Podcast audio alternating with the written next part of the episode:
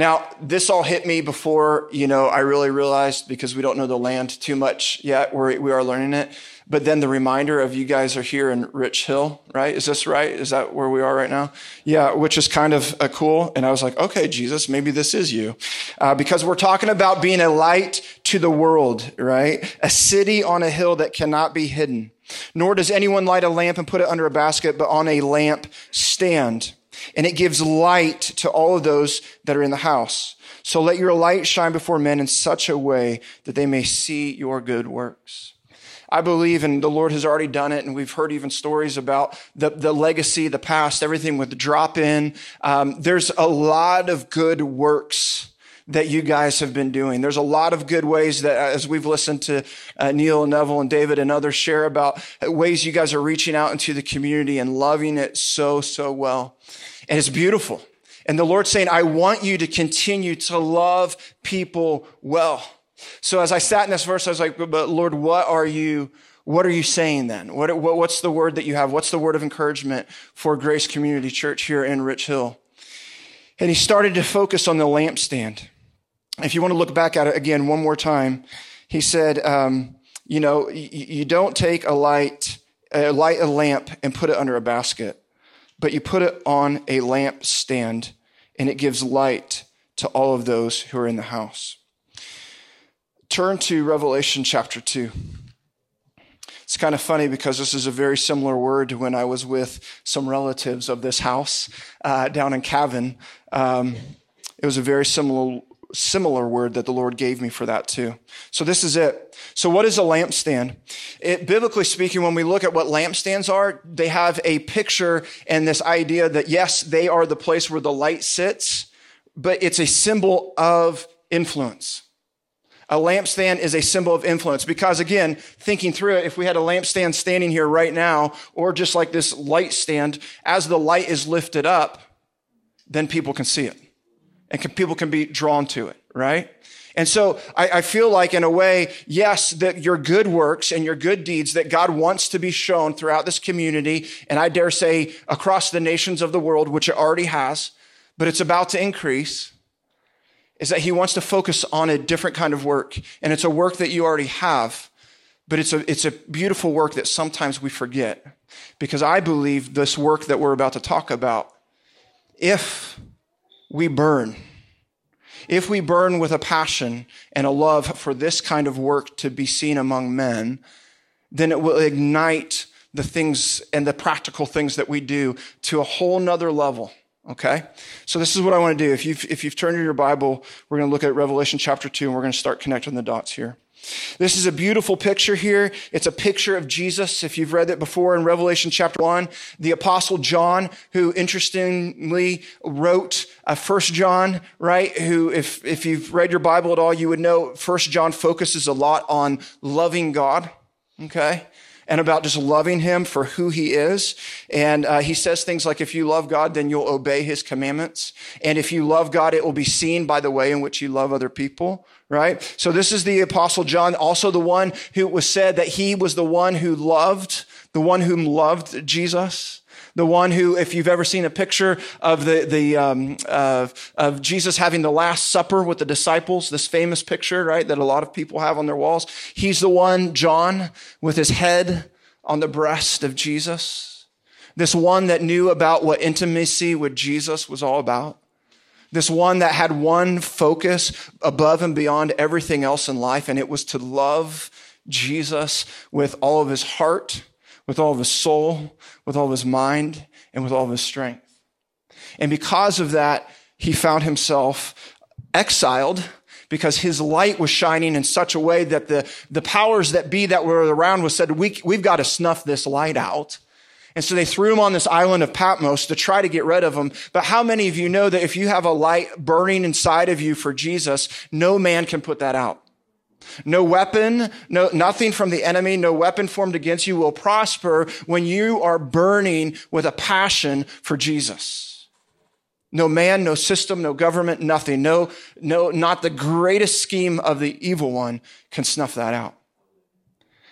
So this is John trying to be snuffed out.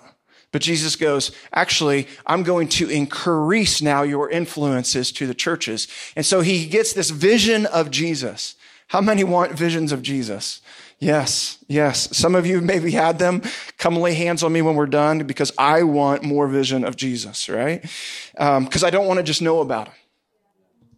I don't want to just know about him. I've known about him since I was nine years old right? But probably it wasn't until the last 11 years or so that I've actually began to know him, right? And to love him with my whole being. And I'm still growing in that. Okay, so let's get to John. So he has this vision of Jesus, and Jesus in his right hand is holding seven stars. In his left hand, he's holding something else. I just forgot what it was. Um, but he's walking in the midst of these lampstands. Okay? Again, think of lampstands as influence or as the churches that he's about ready to talk to. And then Jesus looks at John and says, John, I have a very important word for you to share with specific churches. But as we'll see, this is for all of the churches. Right? And so for the next chapter or two, we see where Jesus is giving direct words to the churches about his heart for them. So, chapter 2, verse 1 he says this. This is to the church of Ephesus. To the angel of the church of Ephesus, write, the one who holds the seven stars in his right hand, the one who walks among the seven golden lampstands says this I know your deeds and your toil and your perseverance, and that you cannot tolerate evil men. And you put to the test those who call themselves apostles, and they are not. And you found them to be false and you have perseverance, and you have endured for my name's sake, and have not grown weary. But, this is Jesus, okay? But I have this against you. You have left your first love. Therefore, remember from where you have fallen and repent, and do the deeds you did at first. Or else I'm coming to you and will remove your lampstand out of its place unless you repent. So this is a pretty big thing, right? I mean, imagine if Jesus came right here, right now, and said, Hey, this is, this is the things that you're doing really good at, you know, Grace Community. But here's the thing that I want you to, if you remember this and do this and repent of this, then things will continue to soar. But I think I find it very interesting because Jesus is like, I will actually remove your lampstand. What's one of the things that he's saying? He's, uh, he's saying, I will actually remove your influence. Now, a real quick history of the church of Ephesus is interesting because what we see is that Paul, you know, if you read the book of Acts, like Acts chapters 18, 19, you'll see this incredible thing happen. Paul goes and he begins to, he, it says that he was one talking about the way. Right? He's talking about the way of Jesus. And he was talking about it in the marketplace. He was talking about it in the synagogues. Everywhere he was going, he was sharing the gospel, the good news of who Jesus was and how he would change people's lives. And the story goes on that, that um, in Ephesus, then there was this big upheaval right? Because he was there for like two or three years and there was such a strong community of believers that loved Jesus and it was affecting every part of, of society that even the economic structure was beginning to change because people who once sold like, like idolatry, which was like a, a big, um, uh, it was a big part of the market. It was a big part of the economy there because they would worship this goddess Dionysus or Artemis, right? That that guy had become a Christian and, and like the, his, his business was now going under, but that was okay because he loved Jesus. Like when you follow Jesus and when you burn for Jesus, all of a sudden it causes and it calls everything that you're doing into question. It does, right? Because if we begin to express a love for Jesus and, and say, Jesus, actually, I do believe that you're Lord. I do believe that you're King. I do believe that everything is now yours because you've given everything to me. Then, you, then we can rightfully go, then I want to give you my whole life. But see, and that's how Jesus actually begins to change structures of society. That's how Jesus begins to change structures of the cities, the towns, the villages that we live in, the nations that we live in. It's when people like you and I, we burn for Jesus and actually put our trust in him to a level and a degree to where we don't live with one foot in the world and one foot in the kingdom, but that we are neck deep in the kingdom of God. Fully surrendered, fully burning, going, God, if it means giving up my business, I, go for it. If that means calling my family to move to it, I'm something for it. If that means you actually uh, want me to step into something I've never done, I don't have qualifications for, I'll do it. Because when we trust in the love of our heart, we lean not on our own understanding and we acknowledge Him in all of our ways. We begin to step to a destiny just like Jesus did. And because Jesus was obedient, and because Jesus knew the love of the Father compelled him to be obedient, the whole world changed. He's always looking, he's always gazing. He's where's my ones? We're the ones who are willing to, to, to Mary, pour out her, her, her livelihood the oil, the nard, the perfume. John chapter 12, she put out her livelihood, pension. She put. She said, Jesus, you're worth it all. Right? And, and as we're talking about, we're talking about this passion, this actual love for Jesus that actually moves us the whole realm of distance. It calls, in, it calls into question all of these things that we end old year. And the first thing that general wants to do, he wants to put up this, like this religious spirit thing. It says, oh, you know what? Jesus paid for it all. You just keep doing what you're doing and live the life that you're doing. Grace at that. If you just go to church Sunday morning, you're going to be great. If you just up in your Bible and do your devotion in the morning, everything else is going to be fine. And this isn't the spirit of the Lord necessarily. Are any things bad? No. Don't hear me saying that. Show up church Sunday morning. Okay? Come worship together, all things. But listen, the spirit of religion will always try to push against intimacy and a first love with God. Always. Always. So, so here we see again the church in Ephesus that was born and birthed, and, and the whole structure began to change, even to the point that the, the whole village rose up and a riot because of what was going on. Really awesome story. Go read Act chapter 19. And, uh, and it was beautiful. And it said Paul left for the whole all over. Because he was like, oh, these people have experienced persecution and they're still and they're still loving Jesus and following me. They haven't given up. My job's done. I'm out. I'm gonna go start another church now. Because I know the, where these people's hearts are. And then you read in a book like, like the book of Ephesians, where then Paul says, and he's writing a book or uh, writing a letter back to them. And you see this, this really interesting thing where he's focusing on faith and love with them. And he writes like in Ephesians 3, 14 through 19, Paul is saying to the church in Ephesus, for this reason, I bow my knees before the Father, from whom every family in heaven on earth derives its name, that he would grant you according to the riches of his glory to be strengthened with power through his spirit in the inner man so that Christ may dwell in your hearts through faith. And that you being able to comprehend with all the saints, listen to this, so that you will be able to comprehend with all the saints what is the breadth, the length, the height, the depth, and to know the love of Christ, which surpasses knowledge, that you may be filled to the fullness of God. So he's writing to this church and he's like, guys, remember where we started. Like, remember all the miracles. And if you go back to the book of Acts, this church was founded on the power of God in beautiful ways. Like it was miracles all over the place. This is where Paul, even when his handkerchief would go and the sweat off his brow, this was all in Ephesus. And it would go and heal people. So this is how the church started.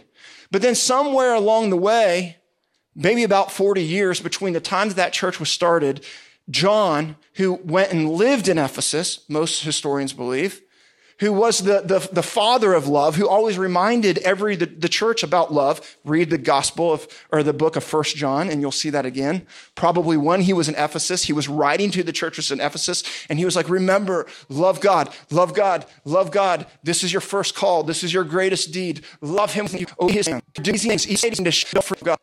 And he was out of faith. Jesus came to him and had churches beautiful things. But tell them, tell them, that they've forgotten their first love. They forgot their first love. But I have this against you that you have left your first love. Therefore, remember from where you have fallen and repent and do the deeds that you did at first. Whether, what are the deeds of first love? Before I go any further, I just want to say this about Ephesus. No one really knows exactly what happened, but it was a thriving church. But within a hundred years of when that was written, the church of Ephesus existed no more. Their lampstand had been removed. Crazy. Crazy. Because they forgot. They forgot their first love. And that's no shame to them, and that's no shame to anybody in here or, or, in my own life or anything. But there's something powerful in this. And as I think about the state of where, where like my heart, and I think about like back at the church in the States, and there's beautiful things that God's doing, like amazing things that He's doing. But one of the things that he's planted in, in Tana's heart in my heart, and I see it growing so much in the church as a whole, is, is this going, don't forget the deeds of first love. Because from that place, from an oil that is poured out, that ignites the flame, that is then put up on the lampstand, that's how your influence in the world. That's how the kingdom will go further and farther in, in ways that you never even imagined. And it may seem contrary to us. Like one of the ways that we worship God is like by doing what we did this morning, right? Corporately. We come together and we sing these songs of adoration to Jesus. And sometimes it might, let's be honest, it takes us a while. It takes our head a, minute to try to match our heart. It takes all the circumstances that we just experienced walking in this morning or from this past week. And it takes us a second to go, oh, but I need alignment. I need alignment to see Jesus the way that he already is, not in light of my circumstances, but in the light of eternity. Right? And so it takes us a second, but, but, but like, what if, what if a heart and a passion began to burn inside of us to where truly, when we woke up every morning, there was a thought that went through our head and said, Jesus, you are all I need, and you are, you are all I want. We see amazing examples of this in the Bible. David said in Psalm 27, verse 4, One thing I've asked from the Lord that I shall seek, that I may dwell in the house of the Lord all of the days of my life. To what? Behold the beauty of the Lord and to meditate in his temple.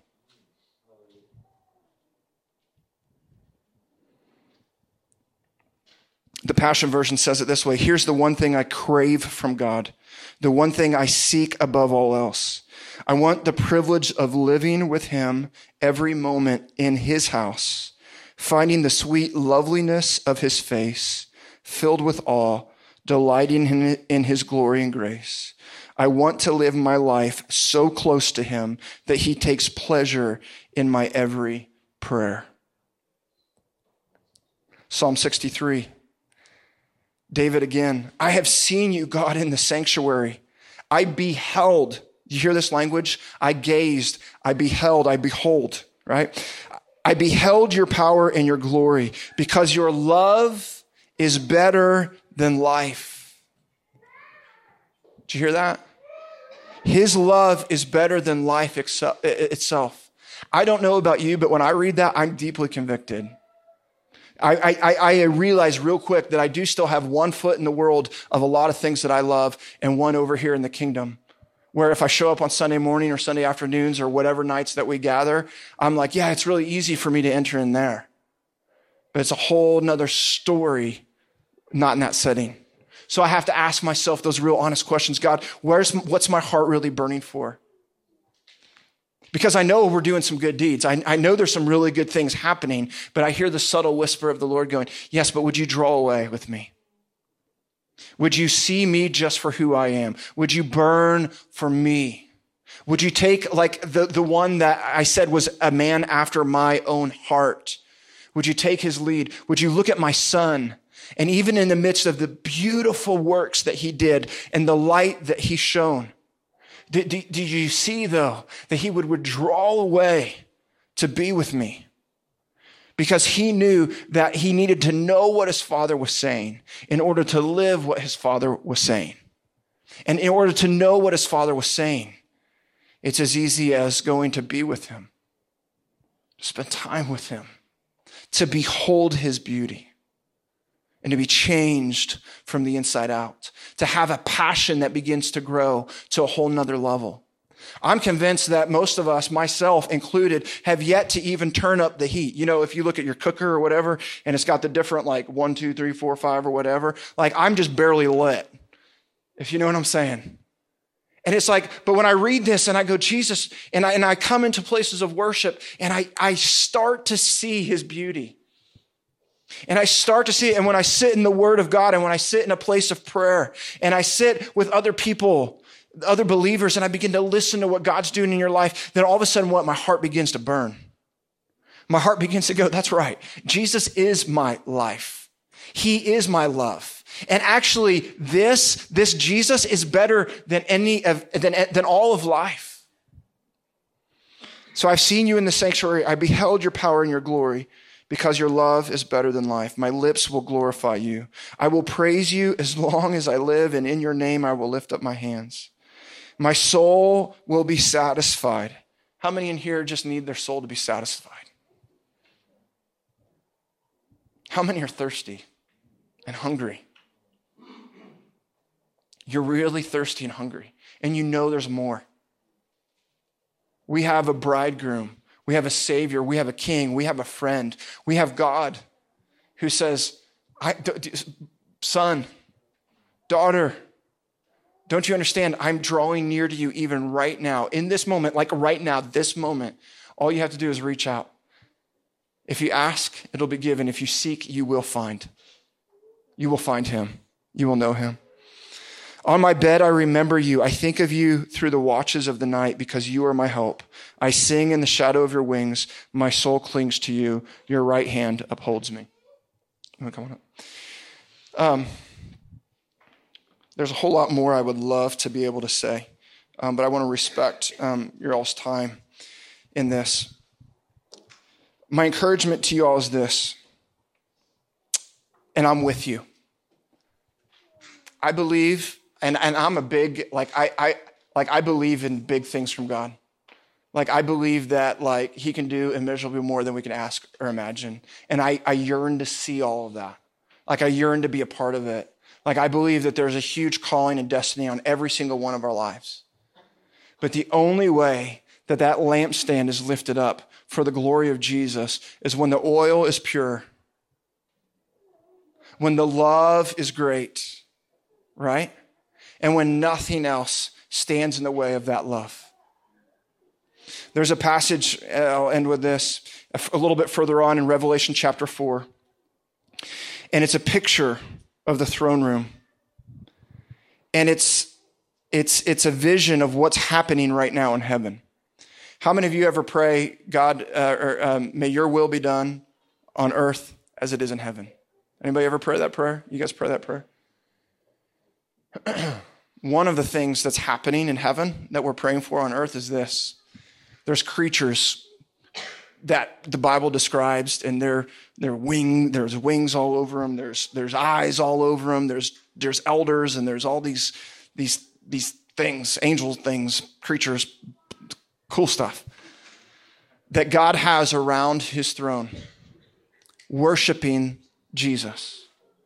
One of the interesting things about that is this some of those creatures, as it says, it says they have eyes all over their bodies.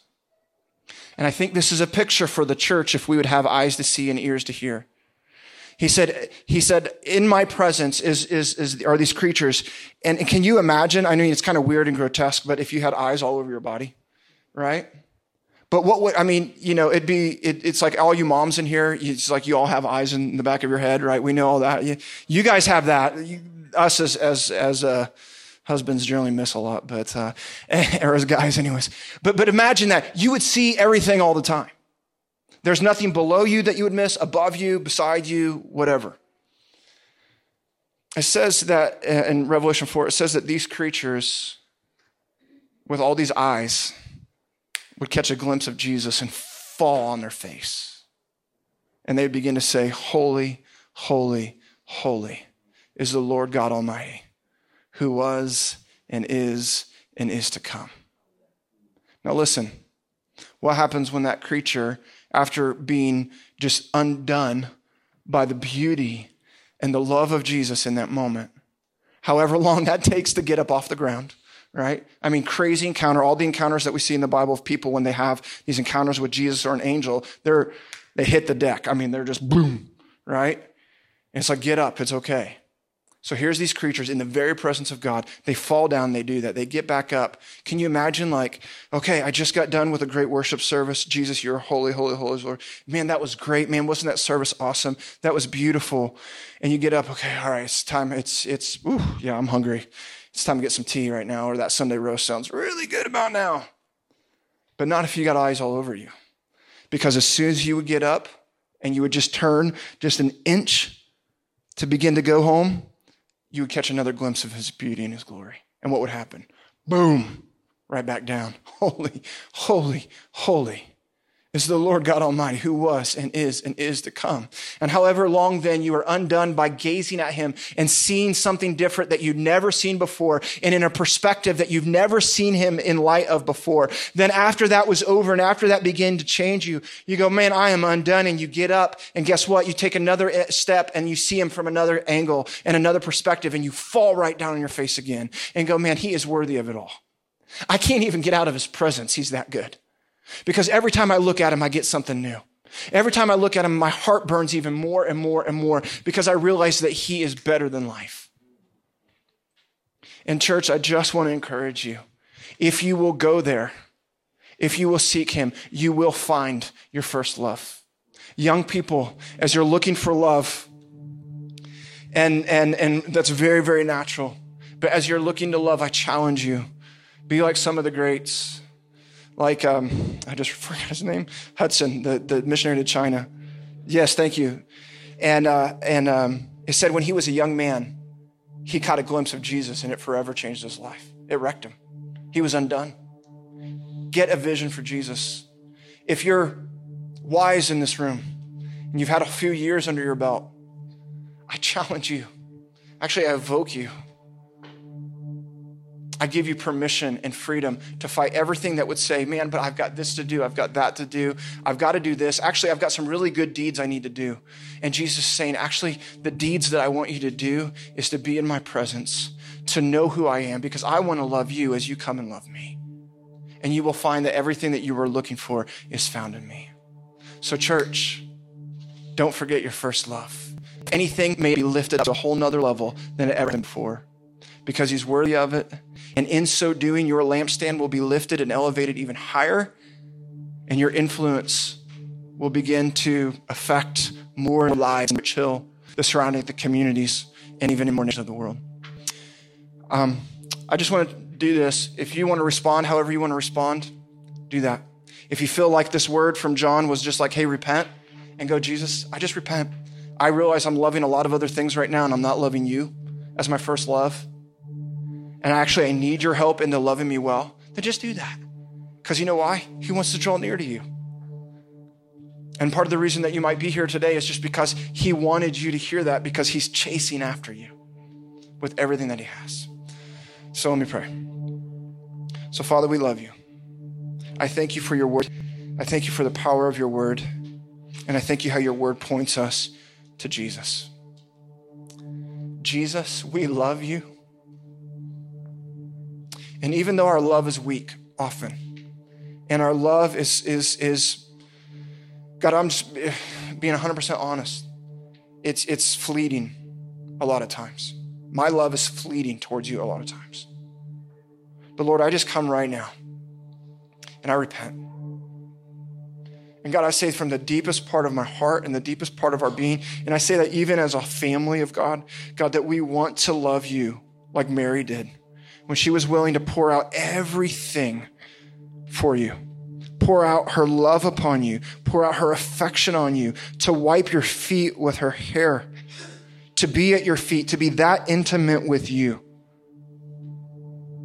And God, we'll trust your promises for influence. We'll trust your promises for the light to shine. We trust your promises for all the good deeds to go forth. But Lord, we want to be found as those who have good deeds in your presence, burning with one sole passion for you. In Jesus' name.